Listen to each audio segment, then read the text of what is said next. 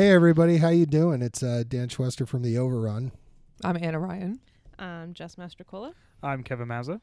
and welcoming to the to the studio for the first time ever is uh, new contributor Mike DeFillippo. Mike's a former paramedic on hiatus as he's pursuing a career uh, in medicine. He's a third year medical student and looking to go emergency medicine. Welcome, Mike.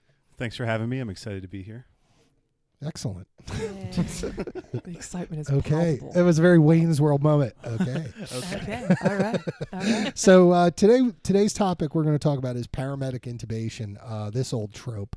Uh, we have uh, this is a hugely controversial topic. Uh, people use this all the time. Um, you see it in almost every article in every magazine on a monthly basis. There are people who have made their entire careers out of saying paramedics should not intubate. Uh, so uh, what what is what are we thinking about this? What are where are we going with this? I mean, should this be something in our toolbox? Should we throw it away? I mean, Yes, this absolutely be in our toolbox. This is probably the single procedure that gives us the most immediate impact on whether or not we quote unquote save a patient's life. Because as the old rhyme goes, circle, circle, spit, spit. If you don't have an airway, you don't have. Shit. Yes, thank you, Anna. You're welcome. so this is, I think, this is the yes, most. folks, we have an explicit tag and we use it This- every week. This is the. I think for us, this is paramount. The most important skill we can we can have because again, this is our most immediate effective intervention. And this is the one thing where it's like, oh, a five minute drive to the hospital. Eh, some Is it though? I mean, is it the most important thing we do? I mean, we hold this. You know, a lot of paramedics we hold this as this is the holy grail. This is this is something that we absolutely have to do. You can't take this away from us. And a lot of evidence shows that a lot of paramedics are not good at it. So then, is it a question Well- of should we have it or should we just do better at it? Do better. Do oh, better. Oh, do better. Hashtag do better. Oh, he said the thing. we said a oh, thing. Oh. Yay. Hashtag. I do think it's the most important intervention a paramedic does. I don't. I wouldn't say it's the most important thing a paramedic does, but I definitely think it should be in the toolbox. I think when it comes down to determining whether or not paramedics should intubate or not, the question is usually is it the procedure of intubation or is it the performance of the paramedics? And I think the issue arises it's the performance of the paramedics. There are paramedics that have better intubation rates than physicians, and there are a lot of paramedics that just don't know how to intubate properly because it's not done frequently. So I think it's not so much the procedure. I think it's just the lack of continual skill practice that gets done. Well, that's a good point. I mean, we, we can all anecdotally sit there and say, you know, we've seen an ED intubation that just went completely into the weeds. And uh, Jess is smirking. most ED intubations? Okay, go ahead. uh, okay, so I'm going to go ahead and say, coming from the field as an EMT and seeing medics intubate, not all of them are amazing at it, but I've seen much more success in the field than I've seen now working as a nurse in the ER, watching an ER physician do it. ER physicians are very good at intubating when they have their glide scope, which I think is a great tool. If we have it, why not use it? But if that breaks down or it's not working, is that ED physician going to be able to intubate with just a bougie? And that's the real problem. Like medics are used to not having a glide scope. Medics can do it without those tools. But why not bring those tools into the field? Right? I, no, I just I actually agree with you. Actually, to give a little bit more credit to medics, a little biased opinion, but medics do it under suboptimal conditions. They don't Yes. have video laryngoscopy. Um, we've all learned how to do direct laryngoscopy, and physicians have all these great tools between glide scopes and C-MACs and um, bronchoscopes now, where they don't remember how to do DL when the light goes out and the power right. goes off. And So actually, the other day we had it where our glide scope stopped functioning, and the the ED physician, it was markedly different watching the ED physician intubate without the glide scope as opposed to with. I think the other thing to go into the paramedics corner a little bit as to why, in my opinion, too, that paramedics just do it better is that a big thing that I don't hear discussed often is the teamwork aspect of intubation. Mm-hmm. in the ED, you don't choose the nurses you're working with. You don't choose the techs, the respiratory therapists, all that other type of stuff. Your paramedic partner is going to be your paramedic partner full time. You and him or you and her may intubate all patients together, so you just have that flow down. You know, okay, Mike does it this way, Kevin does it this way. I'm going to pick up the slack here, make sure all of our I's are dotted, T's are crossed, because we've done this together so many times. And whether or not you realize it, that's practice, and practice breeds perfection. Mm-hmm. And in the ED, you may not have that team practice model set up where it's just as smooth as a paramedic unit may do it. I'm actually going to take that. I'm going to take that one step further. Is that there are some projects where you don't have a steady partner, so it's actually ingrained in our training where you and I are taught to communicate even if we've never seen each other before in a certain way in order to get the intubation done. Whereas in the ER, I can have a physician who knows how to intubate and a nurse who knows the process, but they've never communicated before and they Well, never learned how to. I think it, I think a big difference right there for you, Anna, is that you have two paramedics. There aren't mm-hmm. usually two doctors in the room running a code or Correct. performing an intubation together. These are two people trained to the exact same level right. who should both know what one's when one's not doing, the other should be like, "Hey, But there's a lot of places that don't have that luxury. Remember, there's places that listen to this show that you have an EMT and a paramedic, or you're a, param- a single paramedic responding in in a fly car. There's a lot of different systems out there, and while that's a great, I agree with you on the point of having somebody that you work with and you practice with all the time. I think that's more of a symptom of a high functioning organization I don't even rather think it's, than I don't even think it's so much as having a regular partner. I think it's just having two people of equal provider level skill I'm gonna- training. I'm going to agree with Kevin there because it's definitely we've definitely learned how to communicate. Okay, on a so- level. I so So if all this stuff is the truth, okay, if we Mhm. agree at all this stuff around the table, then why do these studies show such abysmal rates? Why do these sh- studies show terrible outcomes? Let's let's talk about that. Well, I think one of the issues is these studies are looking at how many how many is it, Mike? Different The this one, particular one we're talking the one about. study that we're going to talk about probably for a while was 27 different EMS agencies. Okay, and it's not guaranteed that every single one of these EMS agencies sees intubation often. And we don't know their training regimen as far as intubation. You know, there might be a project that you do a quarterly training on a mannequin with intubation. There might be a project where you go to the hospital at least once a year and you go to the OR and you do X amount of intubations in the OR every year to keep up with your training these projects maybe they don't have anything set in stone as far as keeping up with your practice. So that when you do finally get one in the field you haven't done one in a couple months like how rusty are you going to be? Like i i remember coming out of emt school learning the Hare traction splint and then not using it in the field until three years later and i didn't remember how to use it so why would it be any different with any other skill Okay, skills skills it. are frangible. I'd agree with Mhm. that, and there is skill degradation, but that still doesn't. You know, so go on. So going on that, what you know, we've always heard that the average number of intubations per paramedics in the United States is very low. I, I've heard numbers say two. I've heard some numbers say three. and I that's know per you- year Yeah. oh wow So I know that you know there are places where you probably do less. Does that have an effect? Absolutely. I think there was a um, study, and maybe Mike can pull it up, that actually looks at basically the number of intubations needed per year in order to be considered proficient or competent. Maybe he knows off the top of his head. Here he comes. Uh, the only study I can think of off the top of my head was a study done for pediatrics, but I think it probably could be translated well into the adult realm. Is that to be considered proficient in intubating pediatrics? This was done on anesthesiologists and critical care physicians. You needed to have intubated 50 pediatric patients to have a 90% first pass success rate. So, if you're intubating less than 50 pediatric patients for that 90% first pass success rate, then your first pass success rate's less than 50%. really Oh, that's pretty significant. So, wow you know, it seems to be like 50 is the magic number to at least attain proficiency in intubation. Not per year, but at least to get uh, Fifty total to get you to the point where you can actually function right. And then you have like a maintenance every year that you need to hit. Okay. And that's why, like you, you see some places, like I know in California, L.A. County and L.A. City, they don't intubate pediatrics anymore. They've literally just said you, you don't do it, and they just manage them with bag mask ventilation, which has its own, you know, pluses and minuses. Shout out Merlin. It's another podcast.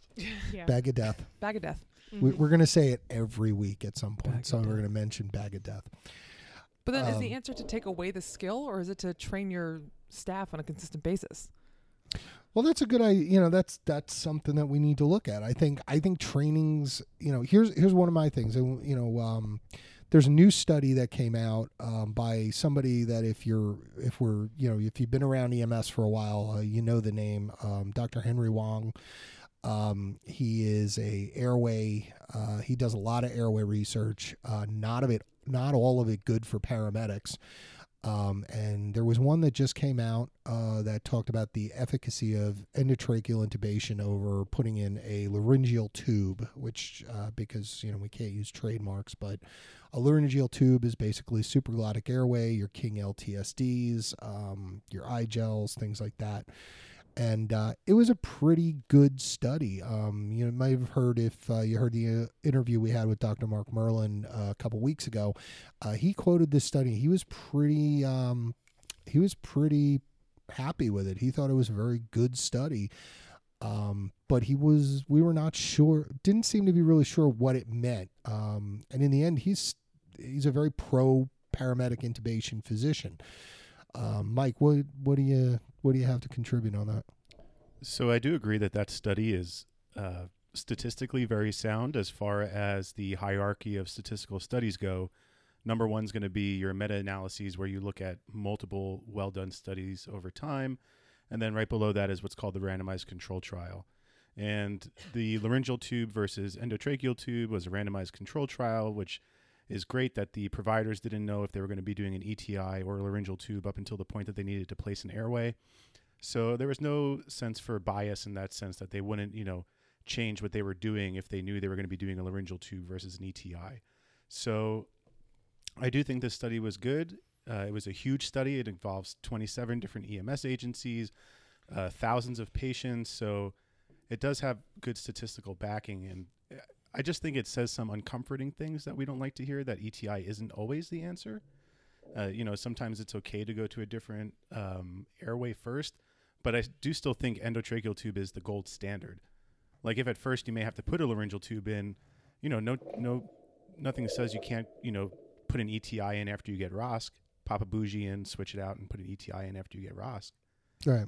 Mm. So Just here, here's my thing with with Airways three that th- this study that we're looking at, and and you know, when you talk about you know, help us out, Mike. I mean, because you're going to med school and you're into this stuff. So when when somebody's listening to the podcast and they hear you say it's st- statistically significant and it's a good study, what do you what three what few things do you look for when you read a study? So the first thing you look for when you're reading a study is is this out of a journal that's trustworthy? Um, there's tons of journals you can just submit articles to if you have the money to submit an article and they'll publish it. So this was done in the Journal of Resuscitation, I believe. Oh no, this was the Journal of American Medical Association or JAMA, which is a well-known journal. One, Yeah, it's pretty big. pretty, you know, some people may have heard of it. Uh, the second thing you look at is whether or not the patient population that was studied and the organization in which it was done in is relative to me and my patients. So what does that mean is, okay, I hear this study about intubation, for example, but it's out of Osaka, Japan. Is their EMS system the same as the system I work in? Are the patient population over there the same as the patients I see? You know, the things that cause cardiac arrest in Japan may be very different than the things that cause cardiac arrest here in the United States. So this study was done here in the United States. It was done in EMS systems that are very similar to the ones we have here. So in that aspect, it was statistically sound. And then the last thing you look for is significance. Did the materials they were measuring reach significance? And what that means is, would these scenarios happen again just by chance, or would they happen again just based off of the intervention that was done? And what it showed here is that the increase in cardiac arrest survival with laryngeal tube was not just by chance; it was because of something that th- that they did. And in this aspect, they argue it was a laryngeal tube that increased their cardiac arrest neurological survival outcomes, as opposed to ETI.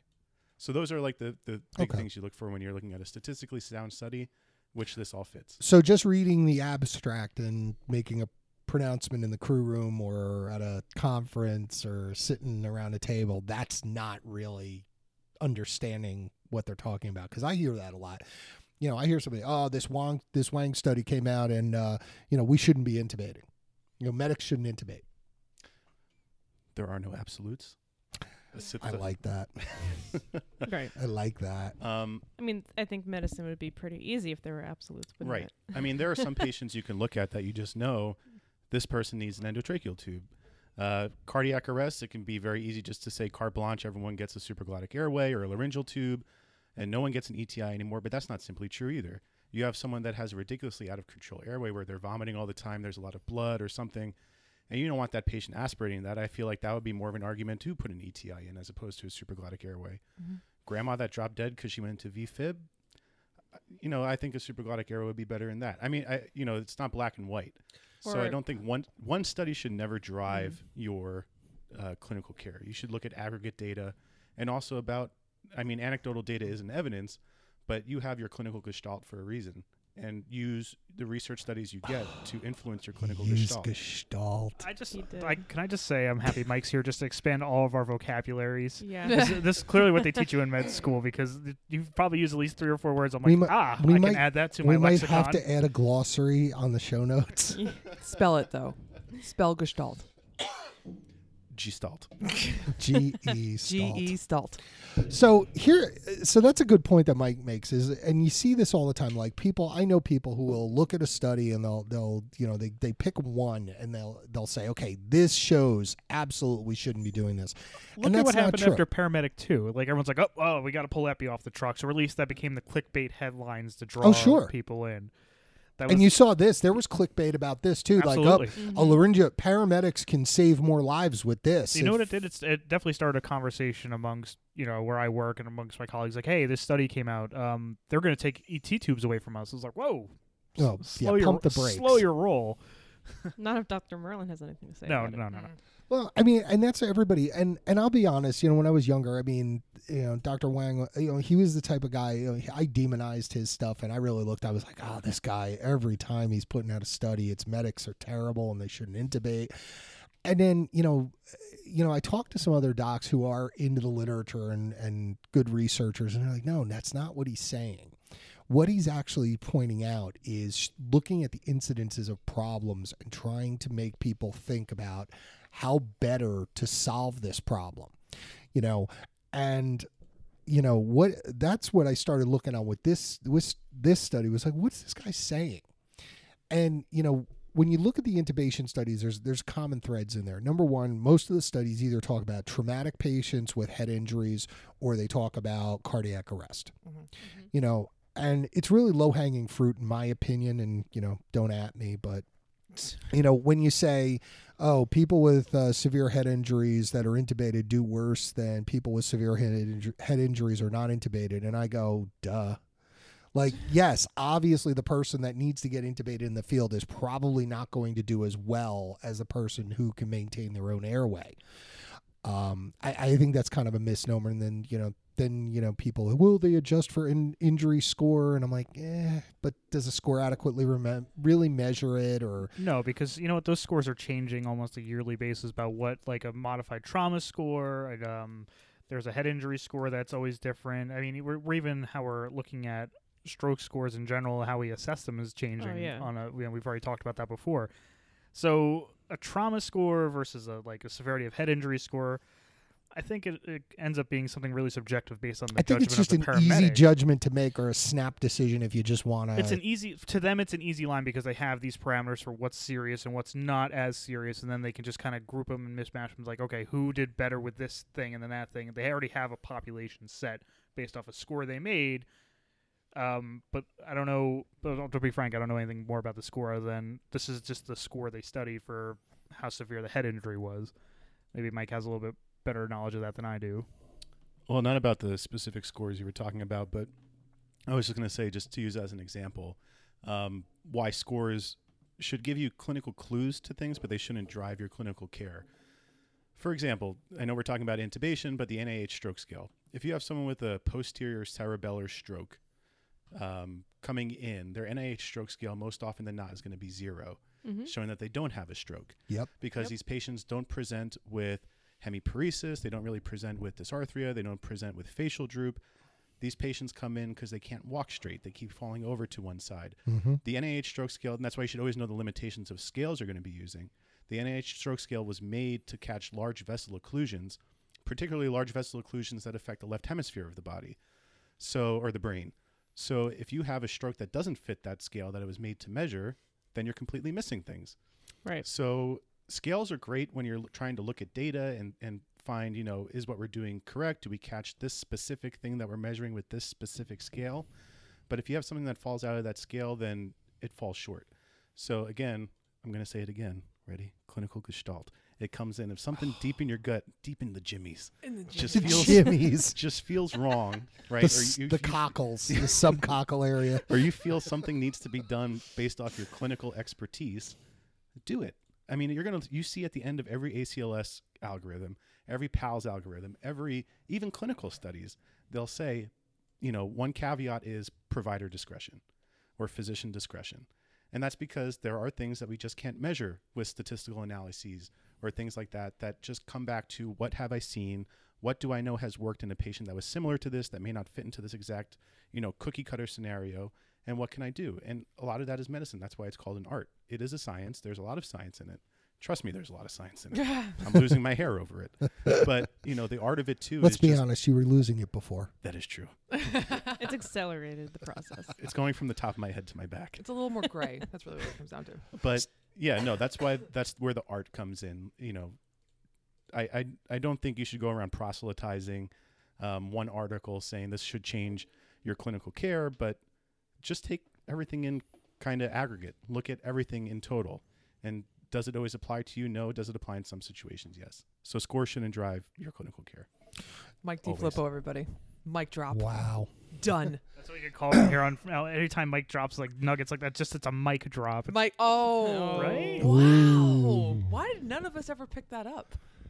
I'm proud of you. Uh, him and I were only partners for like four Oh my years. So No, I have Oh. experience with Oh, him. okay. Whatever. yeah. go. Ooh. Are you are you experienced? We're But functionally- um, you know, there's some good points, and we're you know You're we, kind we're gonna do. married. I think we're gonna do an little bit episode married. on. I think we're gonna do an episode on like how to read a paper, like how to I would love actually that. read. Oh, do paper. that. I would yeah. like that. and and maybe we're going to work on like a checklist for paramedics and EMTs. People like read a paper and be able to speak to it with some kind of like, hey, I, I'm reading more than the abstracts because people that's an easy trap to fall into. Right. I think, um, especially based off Merlin's interview, like read every day. He reads every single day, and if you know how to, you gotta because looking at statistics is like learning a different language. Uh, um, I've taken statistics in college. It's Um, awful. It, I hate it. it's a completely. It's the It's not math. It's not French. I love it. It's something else, and you have to. It's it's a language to be learned. So I think that would be a great idea because if if we can encourage Merlin, because uh, listen, I already read a lot, and after listening to Merlin, I was just encouraged to read more. Oh, absolutely. So, but if we can instill that in others, but now they know what to read, how to look at other Sure. than just abstracts or just hop. Or at least just to call somebody out when they're pontificating like about oh it's this and like you know I had to come with a decent word because Mike's you know Are we going to put like a glossary but- in the show notes? Yeah, we're gonna have to. Um, but you know, when people talk, you know, it's kind of talk out their ass about stuff. Yeah, it's they like, talk well, wait a minute, Well, you know, of course they do. like it's easy to talk out. what your is ass. this? And and you know, um, there are studies out there that strongly support that paramedics should intubate. Um, when I interviewed Dr. Merlin on the the episode uh, a couple weeks ago, go back to episode sixteen. Um, you know, he pointed out that there was the there was a study by uh, AdHit, and um, basically the ex- the investigators of the study had already biased themselves that they thought the paramedics shouldn't intubate. hmm So they set the study up knowing that bias was there, and guess what the results were? The results were that patients who were intubated by paramedics did better. There are studies that, you know, with head trauma and certain things that paramedics do better. My other pet peeve is, you know, I'm not knocking any agency, but we all know in our in our profession there are some high functioning agencies out there. There are some really strong people doing some really good paramedicine. Um, I don't ever see a study published by London HEMS. I don't ever see a study by Sydney EMS. I don't see any study coming out that looks at Wake County's RSI or Seattle's RSI success rates.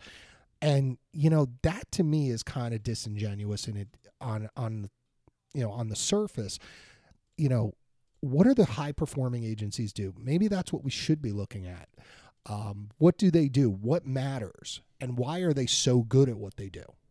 Well, I also think that, like I said earlier, is it the person performing the procedure or is it the procedure itself? Just because you find a few studies that say out of hospital ETI is associated with increased mortality, that may not be because of the procedure itself. It may just be how it's carried out. For instance, a June 2018 JAMA article said that um, The effects of using a bougie to assist with endotracheal intubation was associated with increased success rate and increased survivability and less mortality. And that's something that I feel like some providers use all the time, like I did towards the end of my paramedic career. Mm. I Yeah, used I've a gotten bougie to on that point now. 100% of my I'm doing it intubations. all the Mhm. time too. Yeah, and I'm not saying you know, oh yeah, I knew this JAMA article was coming out, and where's my name on the article? No, it's just that I found myself again. This is where anecdotal comes in and clinical gestalt. Like I found in that found out that when I was using a bougie on my patients, it was just better for me and better for my patients. I saw my intubation success rate go higher. I saw my time from putting the laryngoscope in to getting the tube was much faster. My patients didn't desat as fast. So these are all things I didn't have study data to back up, but I just found out was working for me. And now there is study data to show it. Right. So sometimes changing the approach could be the answer to these studies, not necessarily removing the procedure. It's changing the procedure too. We Right. had a high flow nasal cannula now to prevent desaturation, and then you have, you know, we took away um, the burp technique. Oh, So- God. Oh, Also- yeah. So also remember what Merlin said back in episode 16 that it doesn't matter what attempt you get that tube on, as long as you don't have hypotension, bradycardia, and hypoxia, Right. it's considered a successful tube, right? hmm That's the big things you're trying to avoid. So if it takes Yeah, you three a- attempts, attempts, it- not critically important. We, Right. we worry about first pass success, But- but, right? But it's the wrong But thing to with measure. each it's with, nice to have. Don't right, get me wrong. with each extra attempt, though, you increase the likelihood of one of these things happening. Right. So the bougie, to increase first pass success rate, is to actually cut down on causing one of those big three that will end up causing a poor long term outcome for your patient. Well, if you look at the Protect 3 trial, for instance, so you just said, Merlin, as an example, said as long as your patient doesn't desat, become hypotensive, then you shouldn't care necessarily what intubation attempt you get the tube at. The Protect 3 trial was a uh, intubation uh, trial done out of. I'm pulling it up. Sorry, I'm a little late. Well, either way, it was done in 2017, but it looked pre hospital emergency care journal. It looked at uh, paramedic intubation success rate, and it found that there was an association with improved outcomes when paramedics intubated, which goes contrary to the other articles we discussed. And this was also a randomized control trial. It was double blinded, so it has all the makings of a great statistically sound paper, which it is. But what was the difference with this paper versus the other ones? This one excluded patients that were moribund or had mortality issues, meaning they excluded patients that were hypotensive, that were hypoxic, so sick patients that die. So again, going back to what Merlin was saying, and the connection of all of this is maybe the answer is just making sure when we can that these patients are as clinically stable before we intubate prior to doing the intubation attempt. Save yourself and save your patient from the hassle of becoming hypotensive during the event. Using appropriate pharmacological uh, intervention prior to the intubation attempt, like ketamine, wonderful drug. Make sure you never desat, um, become hypotensive. So again, maybe all these studies together because we have two studies that say paramedics shouldn't intubate. We have one that says paramedics should intubate. Looking at all these together is the conclusion that we should just prepare ourselves better. And I think the answer is yes. And I also think the answer is paramedics should still intubate. I, I'm not Mic gonna, drop. I'm not going to argue that. I, I think that's a that's a take. good one. So if we're if we're if we're onto something here where we're talking about where these variables that we can change that are going to defend and keep this skill and make it a more a safer skill, a better skill so that we can take care of patients better. Let's look at some of the things. Let's first of all training and experience. Let's let's talk about that. Because I don't think we teach paramedics intubation right in the in in medic school to start at all. I think you get Fred the head out and everybody just does, you know, they, they play the game of we stick, you know, you stick the blade in, you lift up, you look, and we've got this mantra that we teach of I sweep the tongue to the left. We- look, the the tongue doesn't sweep to the left and Fred the head. It doesn't go that way. Nobody, you know, there's a there's a nobody's really doing it that way. I I you know, and then you know you lift up and you you kind of put the you know, and it's all anecdotal of how to teach this, and you know if you listen to a guy like Rich Levitan, if you you go to Darren Braude, you go to a difficult airway class, they teach a totally different methodology. Um, you do a midline approach. You look for the epiglottis before you look for the cords. Sometimes you're not going to see the cords, and that's okay because if you know your anatomy cold, you're going to be okay. And I don't think we teach that at all in paramedic school, and I don't think we reinforce it at all. I agree. I mean, I- we don't have. There's been, you know, at least in our shop, there's uh, a decent amount of, you know, we have a pretty good pass rate. I want to say, We have a very like- high pass rate where we Right. are. but there's still paramedics uh, in the field who aren't getting that experience anyway. And all of our students are, you know, coming into the field and they're like, sweep the left and all that other stuff. But we still don't provide remediation. We don't provide uh, experiential training in the in the field or at our stations. Um, there are projects that require you to do five pass tubes before you start your shift, and that's never been a standard for us. And it, it's something that would imp- improve outcomes exponentially. Right. So in my little division of our same shop, um, we have quarterly competencies where we have to intubate, either record our live intubations down to like run numbers, you know, age, you know, and how we did it, VL, DL, bougie assisted or no. And then if you don't get those, you have to go intubate the adult sim man, the pediatric, and the neonate. That Mhm. all needs to be recorded, and that happens every every quarter. It has to be done, or else, hey, guess what? You can't work. Right. So it's- and It's our absolute. and we happen to work in separate divisions. So if uh, so, I work full time on the ground, and I guarantee you, my last uh, competency is done yearly, and all I have to do is show that I can intubate the sim man once. Mhm. That's it. And if there's ever a time where I have a difficult airway, or if I have something that um, like didn't work out first pass or whatever it is, there's never someone who looks at that chart or asks my experience or sees if I if I need any help with it. I might be really shitty at uh, at intubation. I'm not, but even so, I'm not. I'm no not, paramedic so you know. ever sucks at intubation. No, we're- Every all- paramedic Every has a hundred paramedic percent is a rate. god at intubation. I have like 85% pass rate. I think that's respectable. Um, I've but got it's still- two this year. I don't even know what I have. But that's that's my Did other, ya? that's my other point is that you That's a story for another time. This is a You have mess. what? you know your What miss did you rate, say? I have two misses this year. Really? Oh yeah. Boo. Wow. but you know your rate and you know where it is that Same- you're supposed to improve. Same patient.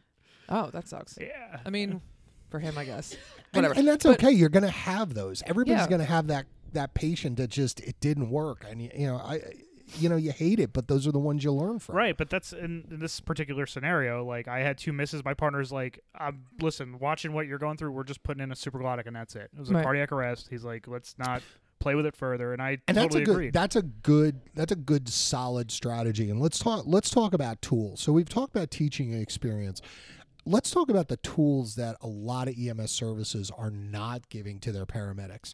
Um, first one for me that drives me absolutely insane is you're going to give paramedics intubation skills and you are not going to give them medications to actually do the job Mm. Thank you. you know when the when the evidence clearly shows that by giving a paralytic you improve the view by one full grade on the Cormack Lehane scale okay how are you allowing sedation only uh, intubation because you don't trust the medics enough to do a, a paralytic intubation. Now, I'm not saying that everybody should get paralytics all the time, but we know that it works and we know that it does improve rates.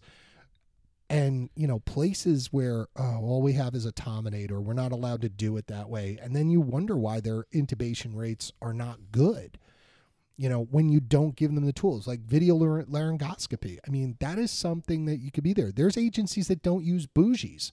What? What, yeah. Oh, yeah. It's a- Criminal. It's a it's a Criminal. plastic stick. Why not use it? But I want to go back to that. Why not use it? Why not use the the medications? These are people who don't trust their paramedics. So if you don't trust these people, why aren't you training them to a point where you can trust them?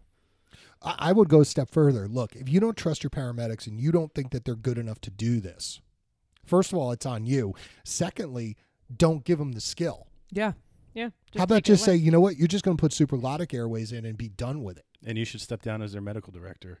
And I'm not saying that facetiously. If you don't trust your paramedics that are supposed to be under your direction Mm-hmm. to be educated and proficient in skills that they are supposed to be doing, step down and let somebody else get in there who can teach them. And I think that's a problem. I think that's a problem that a lot of EMS systems see. And then I think that just feeds into why there are low pass success rates and poor intubation rates in some areas.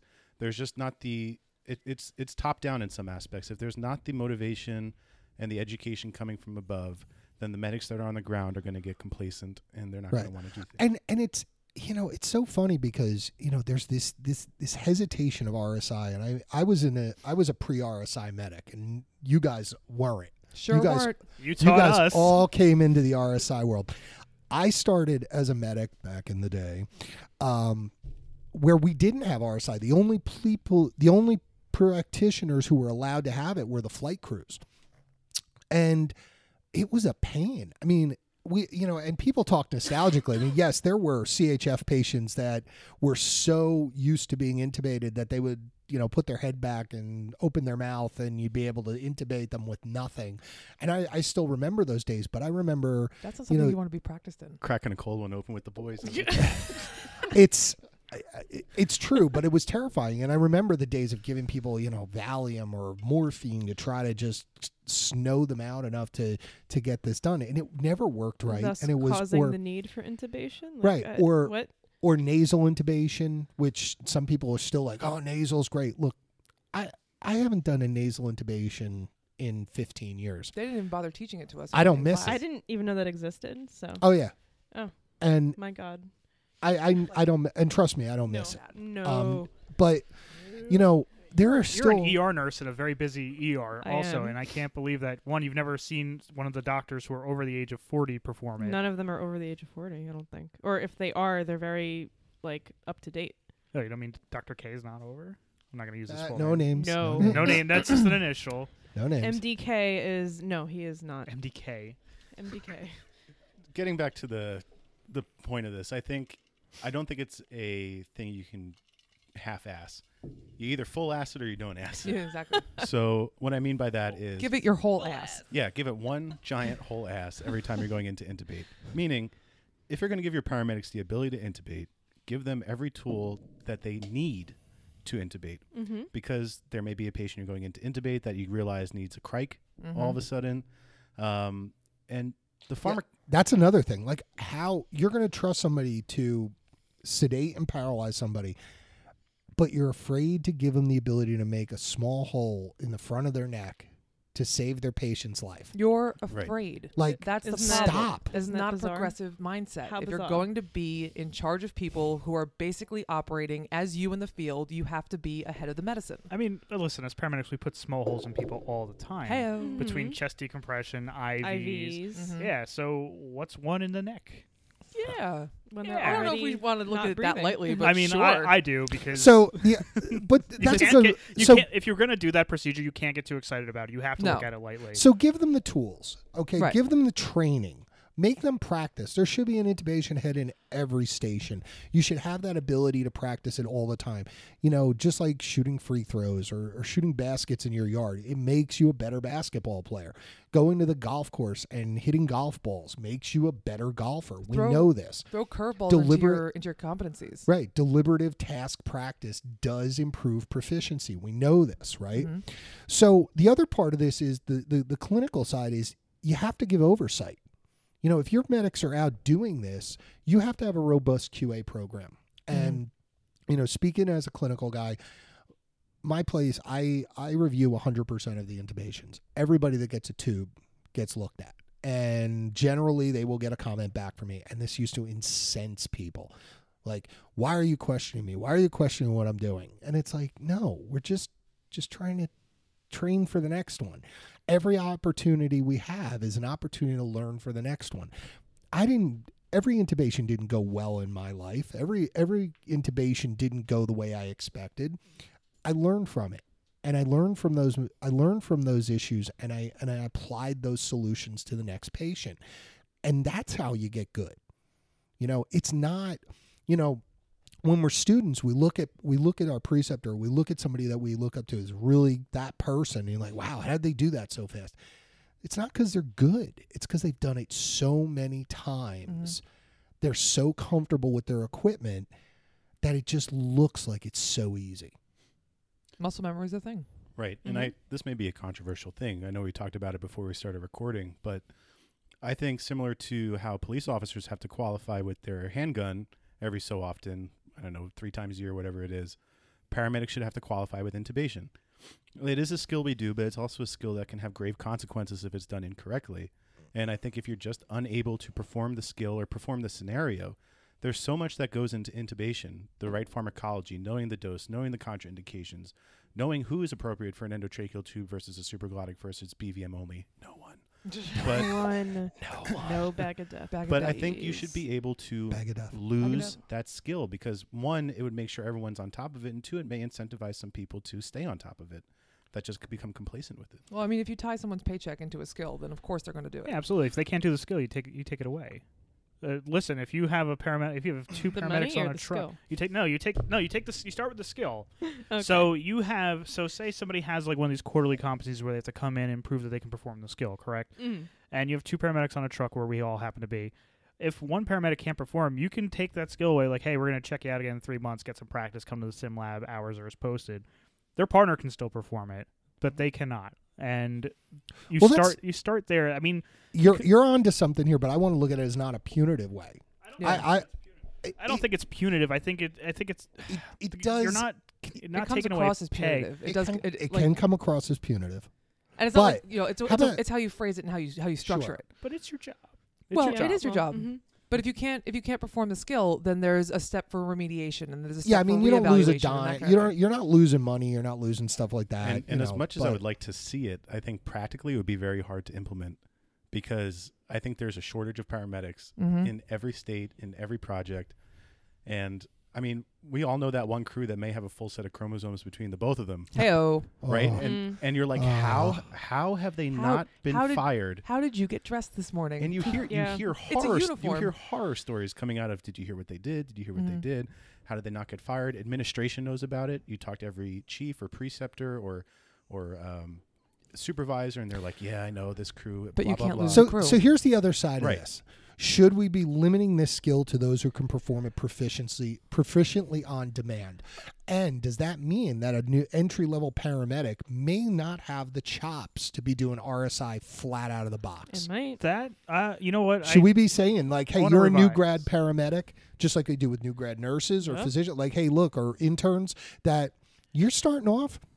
You're not going to do this. You're going to do supraglottics, and then you're Well- going to go to the difficult airway course, or you're going to go to one of these airway training programs, or you're going to go through our own homegrown stuff, and you're going to show your proficiency in sim. Yeah. No, I, I totally agree with And you. I don't. I don't. I don't. So to go back to what I said, maybe you shouldn't penalize it for three months, but yeah, there should be a remediation process. Mhm. Maybe like a hey, you got to come in for a skills day. Let's see what you're Mhm. doing wrong. Let's see how we can improve it, just rather than making it a punitive measure. Um, as for new paramedics, we as paramedics have a, a distinct advantage, and just can tell you about the difference between a nurse intern and a paramedic intern. We Mm. actually get to perform these procedures as students, whether it's in an OR or out in the field. Yep.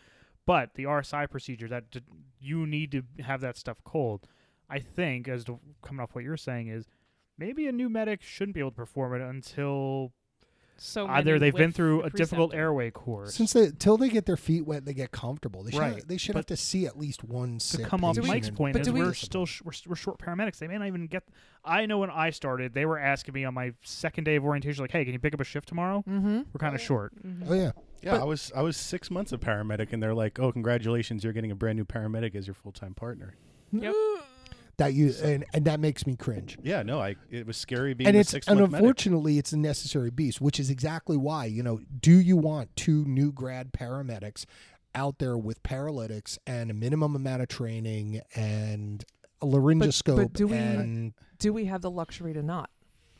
No, We don't. I No. I don't. Not in I every don't- I- project. No, so Not then in the our project, onus at so then least, the so onus not. is on your training, on your clinical governance, and I your think medical it's- direction here- oversight here in to our actually make sure system- that people are safe. In our Mhm. system, we do not have that luxury. In a system that is perhaps fire based, where you have five paramedics on a scene, like, hey, new guy, get in there and tube. Like, here's a chance to get some experience. Mhm. If they think that way about their new guys, if he's not too busy cooking dinner back at the station. But here we don't have. I don't think we have the luxury because we're a two paramedic unit, and then we're already short in this area. Mhm. So. Uh, What's the practical answer? there I is think- I- the, the I think- practical answer is maybe you just have airway mannequins they can get proficient on their own time or on shift I think honestly, For it's- every comes- shift it they comes come in. to- It comes back to the project structure. If you are a new paramedic, then you have three months with someone who is, you know, five years in, six years in, whatever it is. And if one of those advanced procedures come up, you're allowed to participate, but you're not allowed to lead.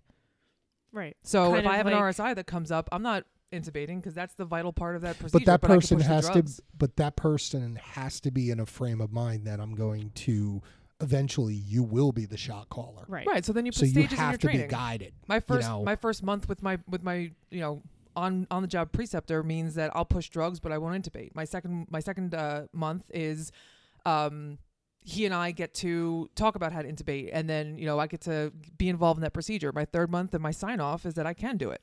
Done and done. so Mm-hmm.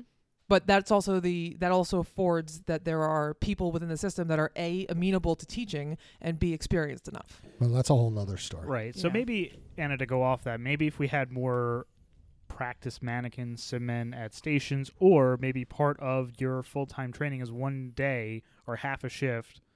Um, maybe as you're like maybe you're a third, or as part of your week, you are at the sim lab practicing, Yeah. going through scenarios. Maybe you're the preceptor, clinical coordinator, whatever, but you're getting better at running the show by yourself. Sure, mandatory sim, absolutely. Uh, yeah, I think it's And, and we know sim works. I mean, look, there's pilots you, who fly the simulator a heck of a lot more than they fly planes.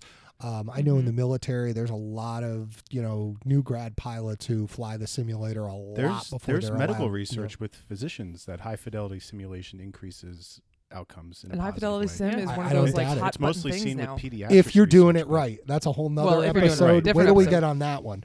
But uh, so we we've come to some good good ideas here, and I think I think we've touched the surface of what we're looking at with um with intub- with paramedic intubation. I think the jury's out. I think it it's very dependent on program. I think it's very dependent on the type of paramedic you're bringing into your system.